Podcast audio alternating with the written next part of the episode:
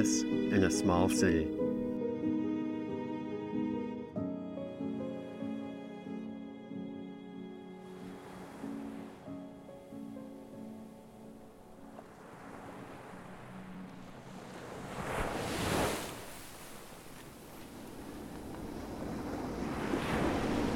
It's a little seaside town several miles from the sea.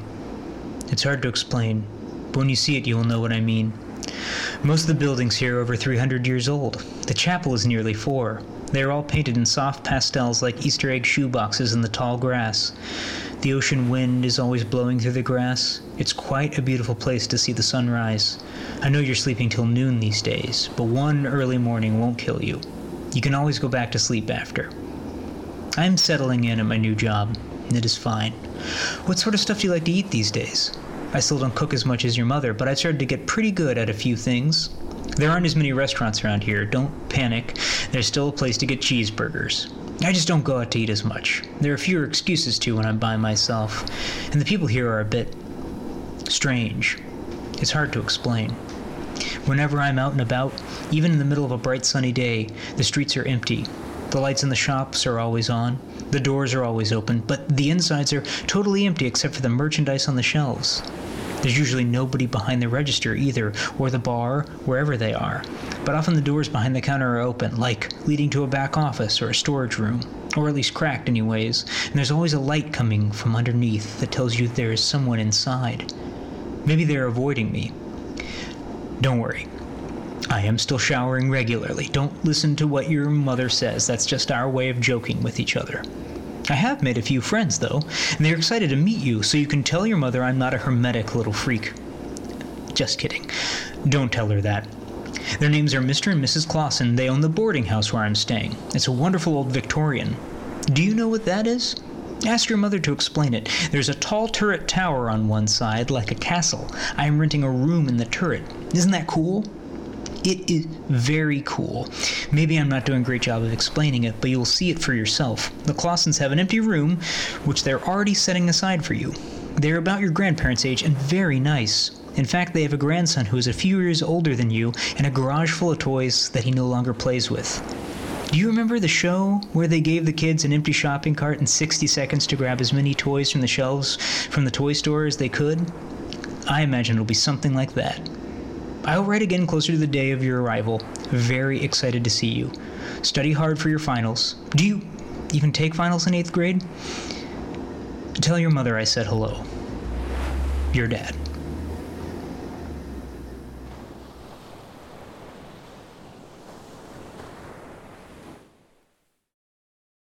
Good news. Good enough that I hope you will forgive me for writing you for a second time in as many weeks. The Clausens have offered to take us out on their sailboat while you're here. Isn't that wonderful? Maybe we'll invite your mother to come along for that, if she wants to stay for a while after she drops you off. We can take a picnic and everything. I think it would be a very fun time, don't you? We will look just like the Kennedys. can you imagine? Dad. Those are the only two letters I received from my father before visiting him for the summer. This morning, while cleaning out his room in a house far from the Clausens in that little seaside town, I found a journal full of letters that he wrote and never sent. The spelling mistakes and shakier handwriting of the first entry indicate that he probably wrote it drunk. Before she put me on the bus, my mother warned me about my father's drinking. Maybe he had been drinking more than usual, but I remember that entire summer, aside from the first night, I didn't see him drink once.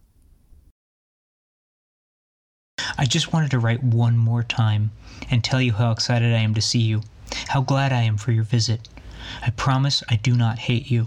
I worry sometimes that you think I hate you. I have not been the best dad, but I do not hate you. It pains me to admit it, but I think that I did resent you when you were younger. I don't say it to be mean, but just to tell you that you aren't crazy if you ever think that.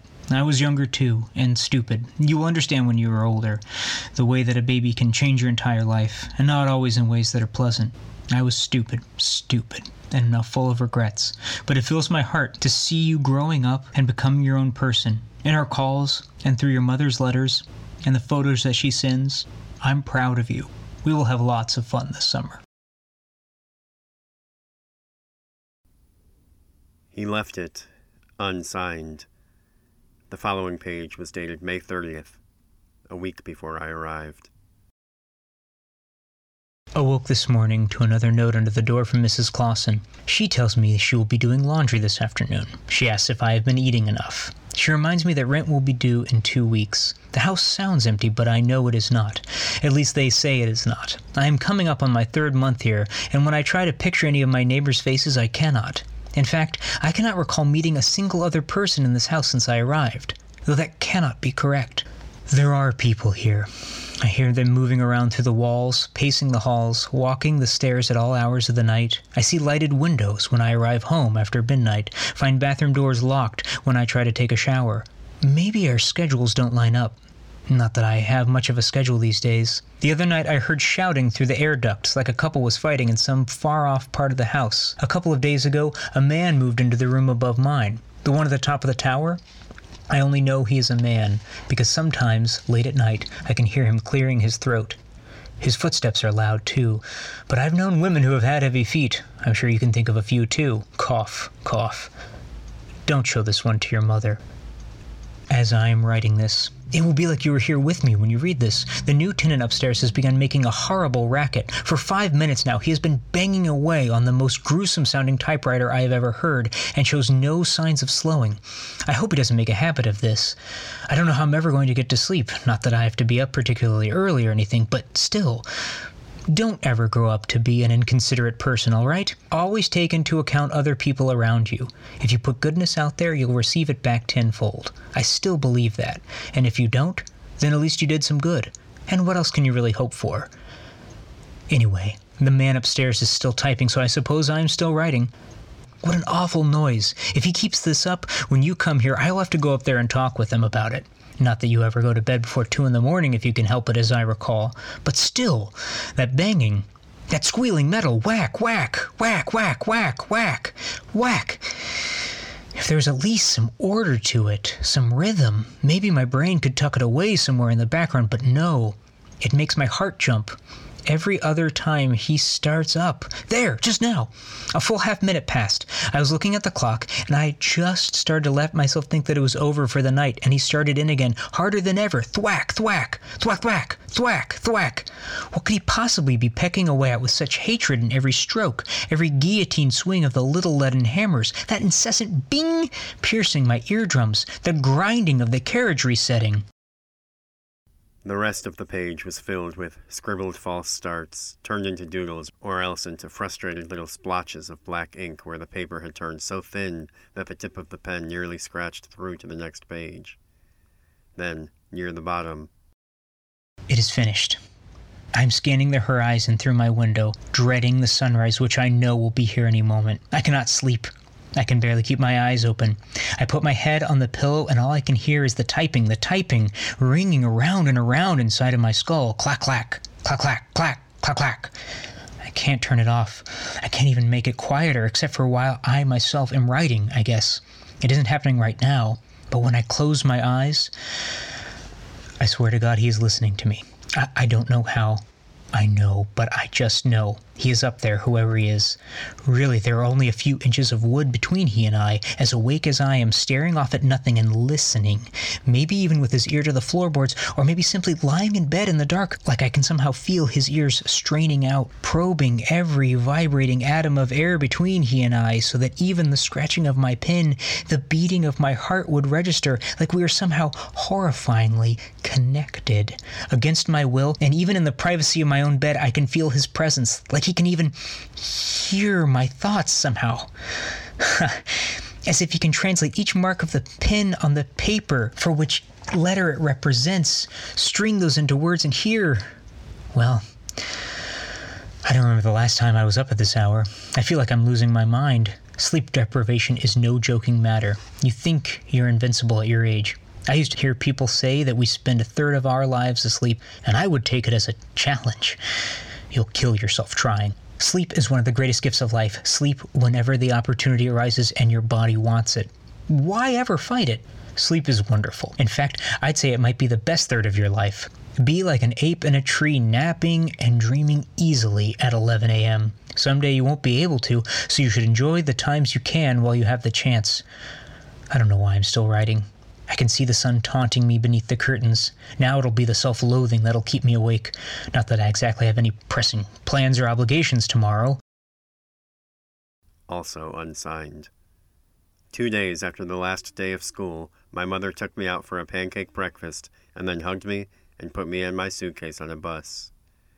I arrived in town perhaps an hour before sunset.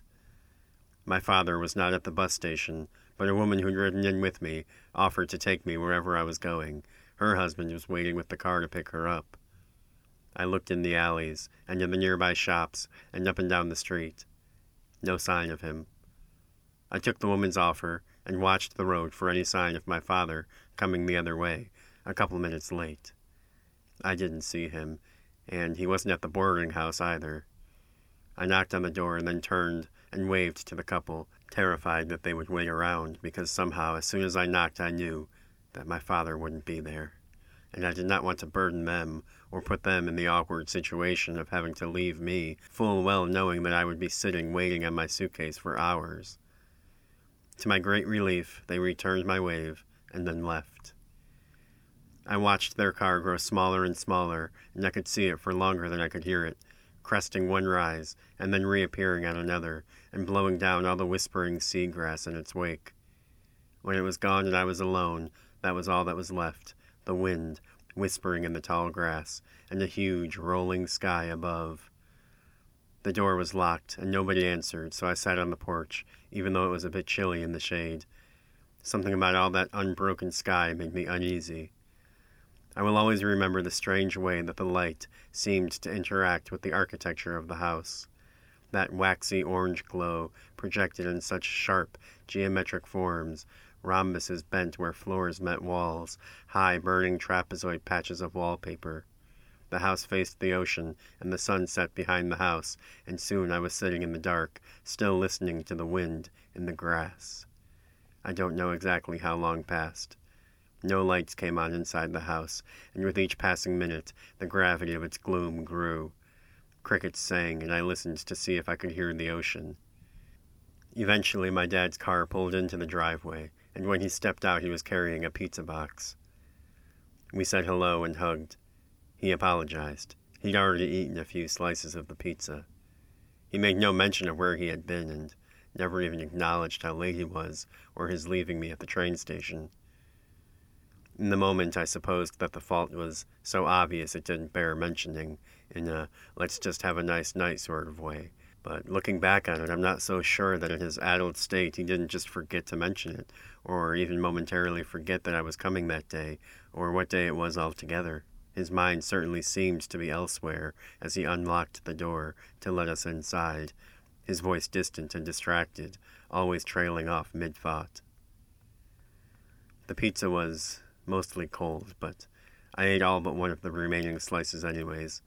I think that the more empty time you have to spend thinking about how hungry you are, for example, sitting quietly for hours on a dark porch, the hungrier you will feel. My dad cracked a beer but didn't want to eat any more pizza, so he sat on a little couch in a room adjacent to the kitchen and sipped beer and asked me questions about school and my friends. It did not seem so strange to me at the time that he was not facing me while we talked. In fact, I don't think I noticed it at all. The couch was facing the way it faced. It's really only in recollecting and tilting the proverbial prism of that summer to consider it from another angle that it gains any significance. Whether by design or coincidence, it is true that I saw little of his face that first night. Was this to hide his sweaty, drawn face the little tremble in his hand. The porch was utterly dark, darker than the night itself by the time he arrived.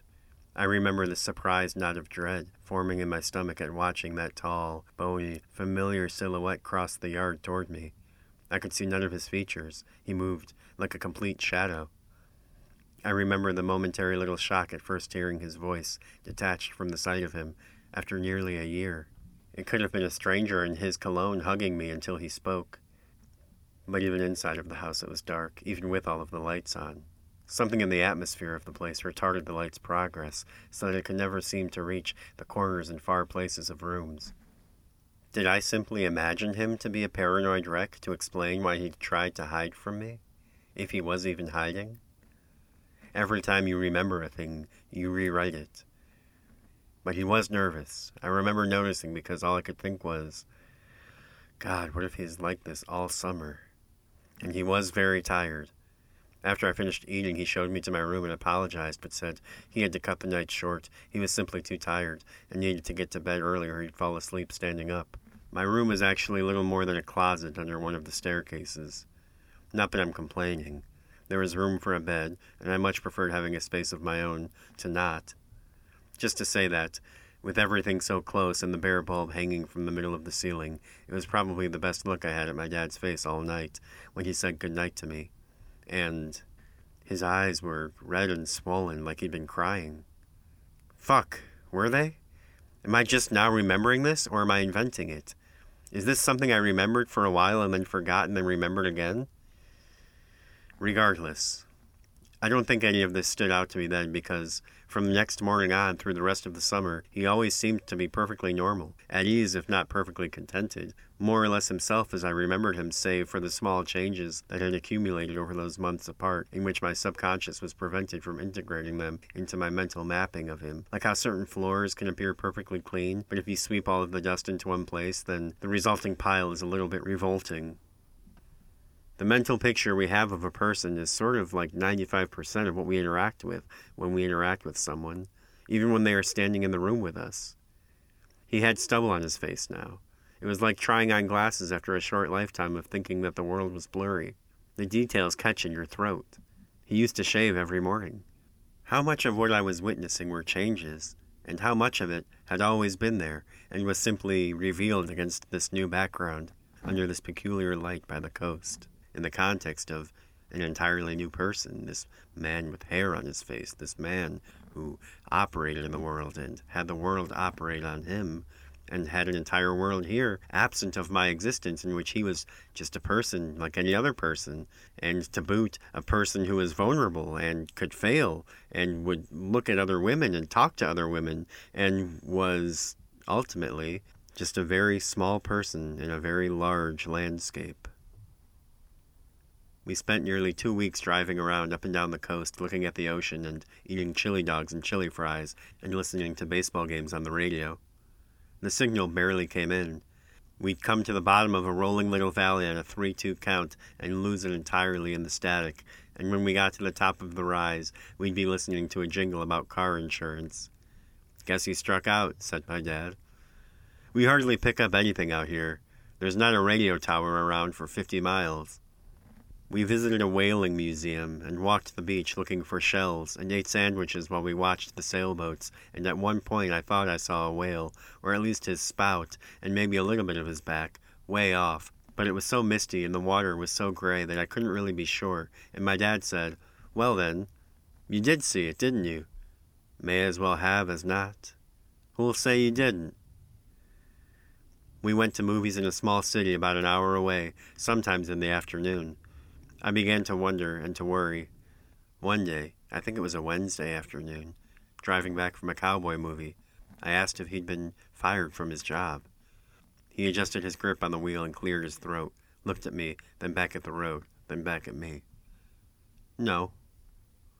I asked him if he was on vacation. He said no. When do you work? I asked him. Another glance at me, back at the road. It's kind of an odd story. I got myself all moved in on Saturday, and then my first day of work was set to be Monday. So, Monday morning, I drove into the city, found the office, and went inside. It's that big square block of a building downtown, the cream one. But there was nobody at the reception desk. I waited in the lobby for like an hour. I would have thought I was at the wrong place, but the only piece of furniture in the room, besides a small plain potted tree in the reception desk, was a giant sign on the wall with the name of the company. I remembered on the phone that the person I'd talked to had said my office would be on the fourth floor, so I took the stairs up and found my name on a placard. It was a corner office. Nobody told me about that. It's quite small. I could barely push my chair all the way back out from under the desk before hitting the wall, and the desk itself wasn't much more than a basic wooden table, but there were two massive windows, one for each wall, running most of the length and nearly floor to ceiling. There aren't too many buildings down there taller than four stories, so it was quite the view. I sat there all day waiting for someone to find me and tell me what to do or give me some work to do, but as far as I could tell, the building was empty. Well, I think it was empty. I can't really say for sure since I was only in three rooms the entire time I was there, if you count the stairwell, but I never saw or heard anyone else. But I did have a feeling in my stomach and in the back of my head that there were other people around in other parts of the building that I wasn't privy to, behind closed doors and in conference rooms where the blinds had been drawn. There just seemed to be an energy about the building that it was not empty, a sense that I wasn't as alone as I seemed to be. But when it started to get dark, I packed up my things and left. When I came in the next morning, the lights were off, the door was locked, and there was a closed sign in the window. I looked inside and tried to see if I could see anybody, but I could not, and this time the building had a very distinct sense of being empty. So I went home. Came back the next day, same story. But on Friday, I woke up to a letter slipped under my door. Can you guess what it was? I could not. A paycheck, signed and in full.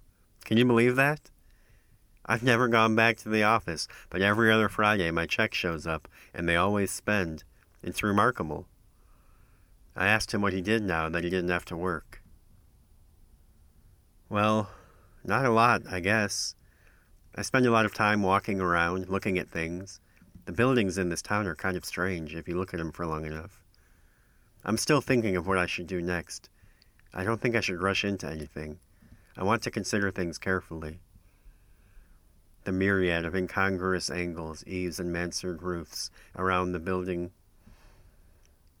the myriad of incongruous angles, eaves, and mansard roofs around the boarding house's exterior had the curious effect of creating shadows which would seem to indicate a perpetual twilight, even in the morning or middle of a sunny day, as if the sunset was always imminent. That night, coming back from the movie, stands out in my mind as the only time that summer that I saw my father upset or out of sorts after the night of my arrival.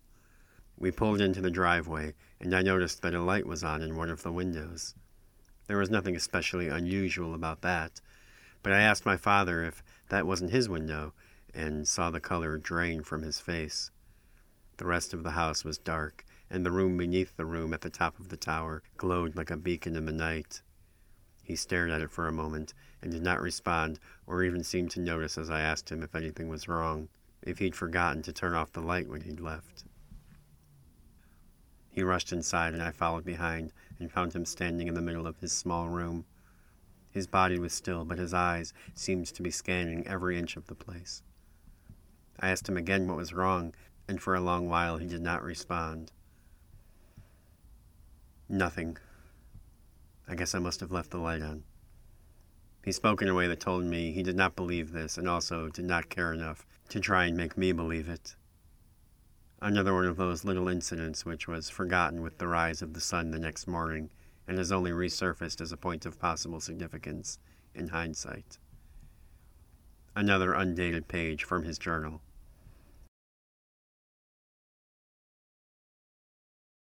Something awful has happened. As if the scrawled note I found under my door upon waking this morning did not put me ill enough at ease. Shower too long. Water not free.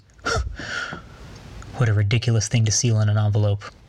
When I returned from my walk around dinner time, I found the house oddly deserted. Not that I ever see many folks around here, but this felt different. The air of the place had settled into that distinct silence of total abandonment. I knew in my gut that nobody else was home. As I settled in for the night, it was as if a weight had been lifted from me, which I hadn't even realized I was carrying, possibly because it had accumulated slowly over so many weeks. I bopped around the place, cooked dinner in the kitchen, singing little songs and sometimes speaking to myself in funny accents. The gloom which had hung around me like a thick fog for months melted away, and then my bliss was shattered by a single noise I was in my bedroom, speaking with a friend on the phone. I hung up and began to read. I'd been at it for a few minutes, enough to begin to sink into the text, when I heard a solitary footstep on the floor above my head. Perhaps not even a footstep, so much as a slight shifting of weight from one foot to another. I froze, stopped reading to listen, but that was all.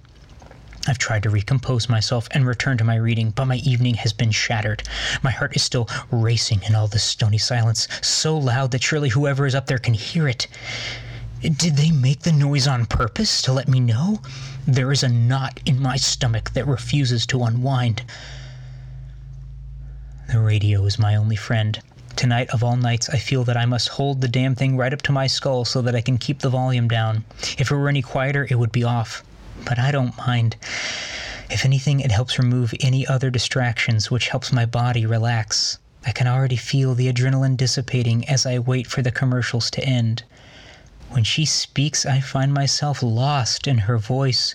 Sometimes I lose track of myself. My body feels as if it is floating above my bed, and I can't tell if her words are formed outside of my own head or within it, as if my own inner thoughts have somehow melded with the radio signal, as if I've become submerged in the cool, flowing river of her monologue. I think it is not a stretch to say that if I had not discovered this program, I would have lost my mind weeks ago. Some days, many days, it is the only good or memorable thing that happens to me. Always at one in the morning, and even when I tune in early, there is never any mention of the program's name, never any mention of the identity of the host. In fact, I've never even heard it acknowledged by the DJs who are on the air prior to it. It just begins. She speaks as if she is talking to a great many people in a very wide audience, and also as if she were speaking to me and me alone. Hardly any other stations come in out here, so I have to wonder if this signal is especially strong or if the station is especially near. She speaks till the hour when the night air becomes narcotic, and after I turn off the radio, I go to the window and open it to break the silence. I look out into the dark and let the sea winds in. I feel all at once that I have not been breathing for the past several hours, as if my soul had been inconspicuously boxed up and buried and am overwhelmed. If I can't get at some fresh air the next five seconds, my chest will burst. The next several pages after that are dated and simply labeled notes. The symbols and shorthand used there are mostly incomprehensible to me, though everything seems marked with a time, always between 11 and 3. Arrows going this way and that crossed each other and looped back around, connecting two, three, four ideas across the page, and sometimes across several pages. Some passages were annotated by as many as six asterisks, every page filled to the edge, little asides boxed off, some words underlined three times, big exclamation points nearly dug through to the following page. There was something else strange which happened to me toward the end of the summer. In fact, it took place the night before the incident, which is probably why I'd forgotten it until now. The entire evening, my father had seemed preoccupied, distracted. At one point, he turned on the radio, and every couple of minutes, he'd turn up the volume and listen for a few seconds before becoming annoyed and putting it back down again. I was laying in my bed, trying to fall asleep. I was one foot in, one foot out of consciousness when I heard footsteps coming down the stairs above my bed. I realized then that apparently nobody had ever walked down these stairs while I was in bed, at least not while I was awake. I listened as they descended the length of my body till their feet were only a couple of inches above mine. The shoe heels were thunderous against the hardwood. My dad wore sneakers whenever he could help it. Whoever it was paused for a moment at the bottom and then turned the corner and started down the hallway toward my door and past it. A door opened somewhere downstairs and the footsteps stopped. I placed my ear to the wall and couldn't have been more than a foot or two from whoever was in the hall. I held my breath, and as I focused, I began to hear short, heavy breathing, a man's voice, muttering curses. A separate set of footsteps climbing the stairs up from the first level. No, no, no, no, no, no, no, said the man. And then the door to my little cupboard bedroom clicked open. A stooped shadow slipped inside and the door closed behind without a sound. I remember my hands like claws gripping the sides of my mattress. The blackness in the room was absolute. I thought, surely he knows I am here. But he made no sign. The notion that two could be so near, all but touching, in such a confined space, and one thinking himself entirely alone. The second set of footsteps reached the top of the stairs and moved toward us, and then, outside of the door, they stopped. The man at the foot of the bed paused his breathing. Seconds passed. Whoever was outside made no further indication of their presence. My father had once spent a meal telling me all about the tunnel rats of Vietnam. I had far more questions than he had answers. It didn't matter. The very idea of it burned an impression in my mind that is still clear to this day. Wedged alone in the earth, unable to even move your arms, crawling straight into a stranger's hot breath on your face. No combat more primal, none more intimate. Somewhere downstairs, the grandfather clock began to toll. Nobody moved. Unless the man inside of the cupboard with me had already managed to move without alerting me. How would I check to see if he was crawling into bed behind me without moving myself and rustling the sheets? I had hardly seen another person in months, and now here were three minds, each humming silently with overdriven focus and sweating anticipation, groping out blindly into the dark, separated by a matter of inches, and yet utterly alone, each cordoned off into his own universe, every universe a well of untold depth. My mind began to draw pictures out of the darkness, as if it would will a world of visual substance onto the blackness if it could not find one within it. The silence continued so long, I began to think that perhaps whoever was outside the door had muted their footsteps and moved on long ago.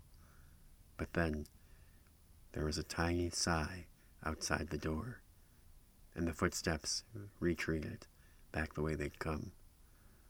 And soon the house was silent once more. I waited a long time for some indication that the strange man was still in the room with me, that he had not simply melted into the blackness. Just at the point where I thought I would go mad, when I felt my throat readying to betray me and cry out, simply to break the dread. The door opened once more, and in another moment I was, I could feel it in my chest, alone. The final entry in my father's journal reads simply Think I found the station. Half a day drive up the coast. Half to see her.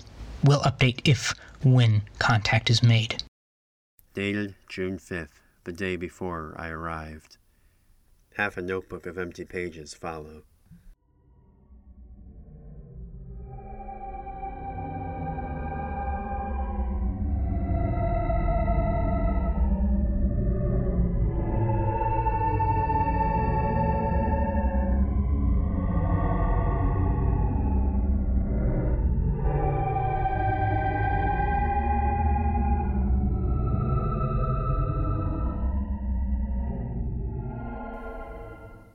The August afternoons were the longest, and with so little shade. Hum of cicada, shelf upon shelf of cane stalk grass, brittle as old parchment, sun dried and stacked shivering in the pitiful late summer winds to meet the magnesium sky, and hurt to keep your eyes open. There is nothing in the world quite as free, deep in your chest, as an empty summer day for a thirteen year old boy. As if I wasn't already nostalgic at that age. Day before day of my departure, Dad wanted to go for one more ocean drive. We ate burgers in the car, watching the waves on the rocks. A storm was moving in off the horizon, a gray wall. The system obscured the sun before it could set, and darkness followed in its wake, an apocalyptic dark. We rolled up the windows and turned for home, but soon we were overtaken by the storm, and the world outside of the car appeared unnatural, charged with a sinister electricity. The heavy raindrops followed not long after, cracking on the windshield. We didn't talk, but the loud mechanical rhythm of the wipers made me feel cocooned from the storm bearing down on us. Trees filled like sails and bent like old men in the wind. The rain came in waves. It landed in visible sheets on the pavement and pelted the roof of the car, which had never felt so close to the top of my head. We were still on the road when actual night came. I remember how my dad leaned over the wheel, squinting through the windshield at the dim cone of illuminated pavement and all that swirling dark, cascading half blind down dune roads, knuckles locked at 10 and 2, trusting that the road would continue to materialize in our path. He said something like, I had a really good time today. It was a good summer, wasn't it? And I said that it was, and he smiled at me. I hadn't seen him smile like that in a long time. The town sprung up on either side of the road, just a few smudgy lights twinkling in the incalculable distance among all that rain and grass, near instantaneously. It is easy enough to see why it happened, and I think anyone would admit that it could have happened to anyone, if their luck was poor enough. The earth itself was steaming, as if the water were landing on a hot frying pan, and the windshield had begun to fog. We crested a hill, and the headlights fell, glowing upon a crosswalk, and the white hot face of a child, a boy, maybe six, walking a bicycle across the street. The next two seconds filled the space of a minute. All I wanted to do was reach out and somehow fix it, as it was happening, to just somehow bend the fabric of reality for a moment by force of my will. The crunching of metal and plastic might have been the crumpling of my spleen or kidney. It had all been so matter of fact. Just a quick squeal of tires, fleshy thud, and he was gone. Image of his little hands thrown up in the air burned phosphorescent upon my eyes.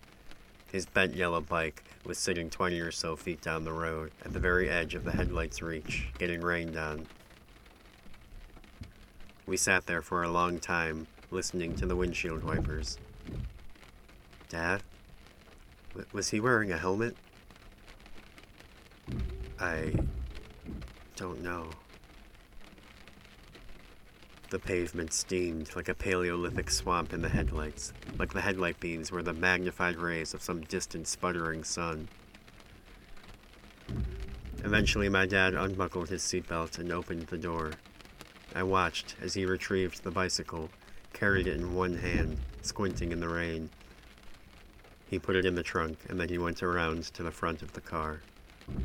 His face twitched a bit, and he shifted his stance and glanced up at me, and then held his hand out, as if to block my view of his face. But I saw him nodding his head. He put his hands on his hips, and then he bent forward, and I looked at the floor. The car shifted a bit, and a moment later I heard the back door open. Fuck. Fuck, he's bleeding! The door closed, and then the trunk opened again. Headlights appeared in the mirror. The trunk slammed shut. The car pulled up alongside us, moving slowly, and then stopped, and idled there for a while, headlights dripping in the rain.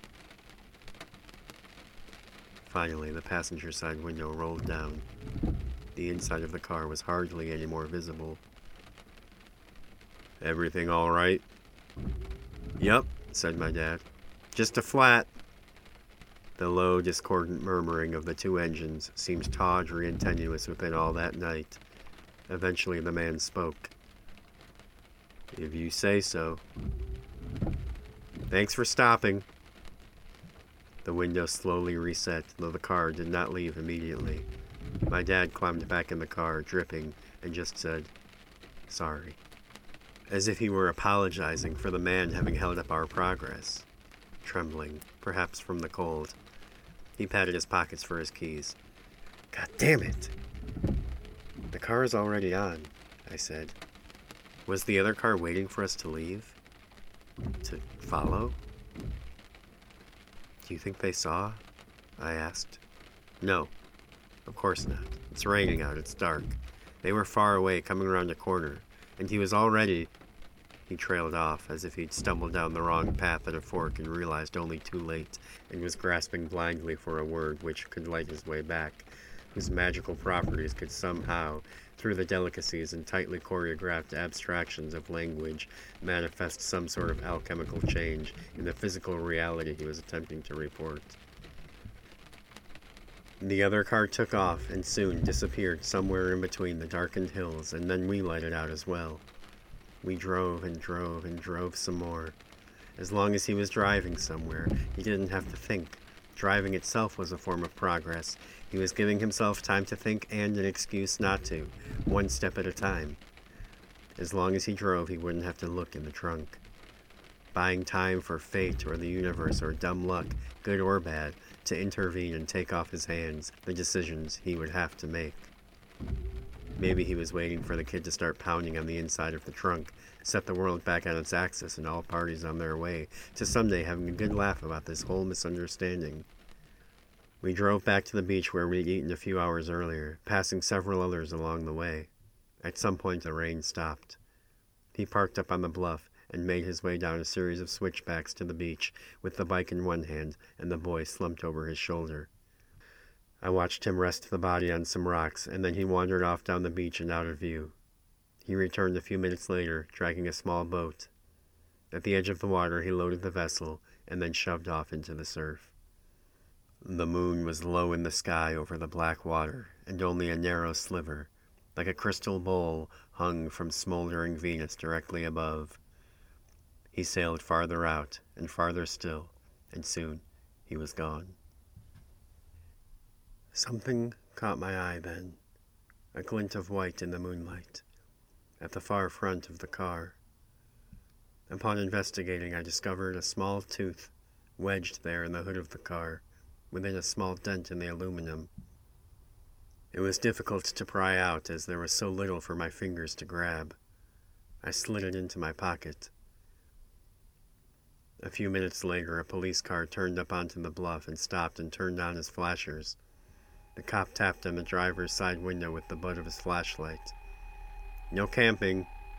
He said something into the radio on his shoulder, and then he saw me in the passenger seat. Are your parents here?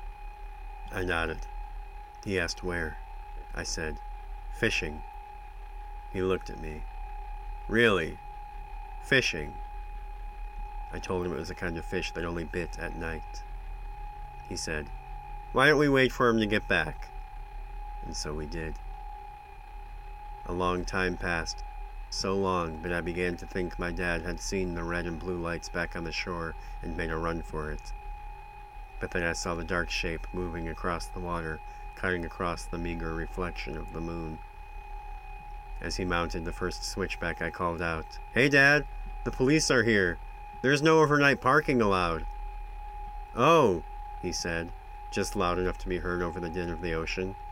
Uh, okay. About a minute later, he was nearing the car. Evening, sir, said the policeman. Hi. Rough night, huh? What? You're empty handed. Nothing biting? Oh, yeah. Rough night. Where's your pole? I left all my gear down with the boat. I see. Trustful man. You see anything interesting out there? asked the cop. The wind picked up, rustling through the dune grass and blowing around little streams of sand. Not much. Tell you the truth, sir. Don't get a lot of folks out fishing this time of night. What can I say? I find it relaxing. Oh, sure. The boy doesn't like to fish? My dad looked at me then. He wasn't feeling too good. I thought I'd let him sleep it off. I see. The officer adjusted his belt and looked out over the water. Well, you folks have a good evening then. Drive safe. Thanks, officer. You as well. Everyone went back to their cars, and soon we were alone again. The birds were awake now, and the first gray light of dawn began to bleed over the horizon. We drove back to town in silence. As the light grew, I noticed the stain on the back seat. Oh, God, he said, and pulled over onto the shoulder of the road. He had a towel and some water, and he sat there on his knees, scrubbing for a half hour. The black stain turned red beneath the stream, but all the toweling made little difference. He kept starting to cry, but then he would pause his work for a moment and try to turn his face away, to a subtle degree, to swipe at his eyes with his forearm and compose himself before returning to the task. His face grew so red and swollen, bent over the stain, that it looked like foam might begin pouring out of his lips at any moment, his eyes puffy with crying and frustration. I told him that I had to pee, and I went over a little hill just off the road. When I returned, I saw him sitting in the back seat, punching the driver's seat headrest over and over. He just kept saying, Why? Why? Why? He drove to the laundromat and parked her on the side, and we waited there until they opened. Then he fell asleep with his arms crossed and his head tilted away from the rising sun. Nine o'clock came and went, and nobody arrived. The place remained dark. My dad continued to snore. I let him sleep, for his sake and mine, so that I'd at least have a bit of positive news to wake him up with. It was nearly ten before another car pulled into the lot. A man with a large key ring let himself into the building, but when I tried the door, I found it locked and the inside still dark. The man appeared on the other side of the glass and pointed at the sign frosted there. It's Sunday. We're not open. Please, I. I just need some soap. What part of closed is confusing you? Please, I said. He sighed, thought about it for a moment, and then retreated, and when he returned, he had a box of soap. He unlocked the door and opened it only far enough to reach his hand through for the money, and after he handed me the soap, I asked if I might also borrow a brush. He sighed again at this and rolled his eyes, but once again returned with what I'd requested. Five dollars, he said. I took it from my dad's wallet. Leave it on that bench over there, he said, and pointed at his watch. One hour. I asked him what he meant. But I paid you for it, I said. Rental, he said, now wagging his finger at me. And then he disappeared, back to his office amongst the washers and dryers. I tried scrubbing the stain myself, but this quickly woke my father. He shooed me away and took over and made much better progress with the soap and brush, but still the stain refused to be erased entirely. A stubborn amber hue remained in a swirl on the fabric, a deep crimson splotch at its center, the size of a quarter. He tossed a blanket over it and we drove on. Upon arriving in town, we found ourselves suddenly turning into a logjam of traffic. More cars here than I'd seen cumulatively that entire season. And not just the roads, but the sidewalks, too, bustling with people, all moving through and past and around one another, dozens and dozens, though oddly silent. In fact, I remember my father turning the radio down and then off, as it seemed a lot of noise to be making in that environment, even with the windows up. I could count on one hand.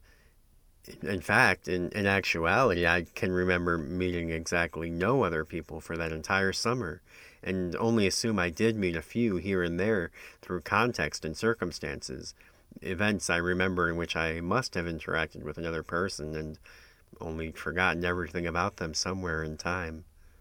But now, here was the entire town, maybe even the entire county, up with the sun on a Sunday morning. As traffic progressed inch by steady inch, we made our way deeper into town, and soon the steeple of the church appeared over the summit of the hill we were mounting, stark, stoic, and as we drew farther along, and eventually over this crest, it became apparent that the general flow of energy within the crowd was toward the church. At one point, a woman stepped off the sidewalk and approached our car, knocking on my window. The knocking made me jump, even though I'd watched her the entire way. My dad rolled down the window only a few inches. Have you seen the Sandersons this morning? she asked.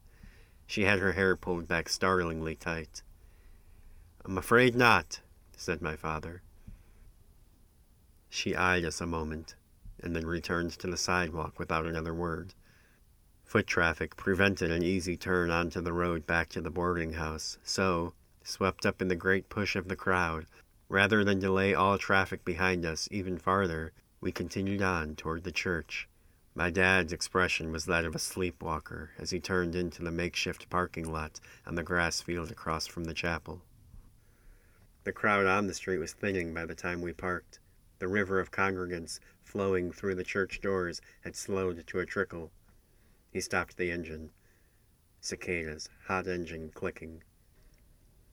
He glanced at the mirror a moment, at the wide double front doors, freshly painted white. The silence inside of the church unsettled me greatly. It was impossible to comprehend, given the number of people I knew must be inside. You stay here, he said. You must be exhausted. Why don't you lean that seat back and take a nap? I'll crack a window for you. He must have known by my face that I did not love the idea. I won't be too long. Then he kissed my forehead. He never did that. When he left, he found himself walking across an empty street, apparently the last to enter the service, three minutes late according to the sign. But how could I sleep? I sat up thinking, worrying, running out scenarios in my mind, watching the bicycle bounce across the pavement. And then I decided to pray. Not a thing I had ever done before. If there was a proper method to it, I was ignorant. I just started speaking to God in my head. I tried to speak to him out loud, but the sound of my voice in that silent car scared me. I didn't even know what I was asking for, only for some way out. Any deal I could strike which would somehow negate the previous 12 hours set the trajectory of our lives back onto the path they'd been on when we woke up yesterday morning in our own beds in the real world. For help. Deliverance, I suppose. I focused so deeply, so completely on the prayer, jaw unwittingly clenched in concentration, that the outside world faded far, far into the background. Time itself seemed almost to melt, meaningless. I don't know how many minutes had passed when I was lifted back into the world by a tapping on the glass. A young blonde girl, chewing gum, peering in at the back seat. My heart leapt against my rib cage. And then I heard it. A breathing that was not my own, steady with sleep. Its nearness chilled me. I turned to see for myself what the girl was staring at. It was a boy asleep beneath the blanket, perhaps six, still in his bike helmet. His chest rose and fell, and the girl's breathing threatened to fog the whole window.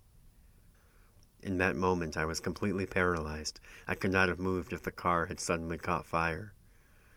A deep fear struck me at the sight of the boy, and yet I thought that if I were to take my eyes away from him, he would disappear forever. In the perfect slant of that mid morning sunlight, he looked like he could have been an angel. People began to emerge from the church, a few at first, and then the bulk of the congregation.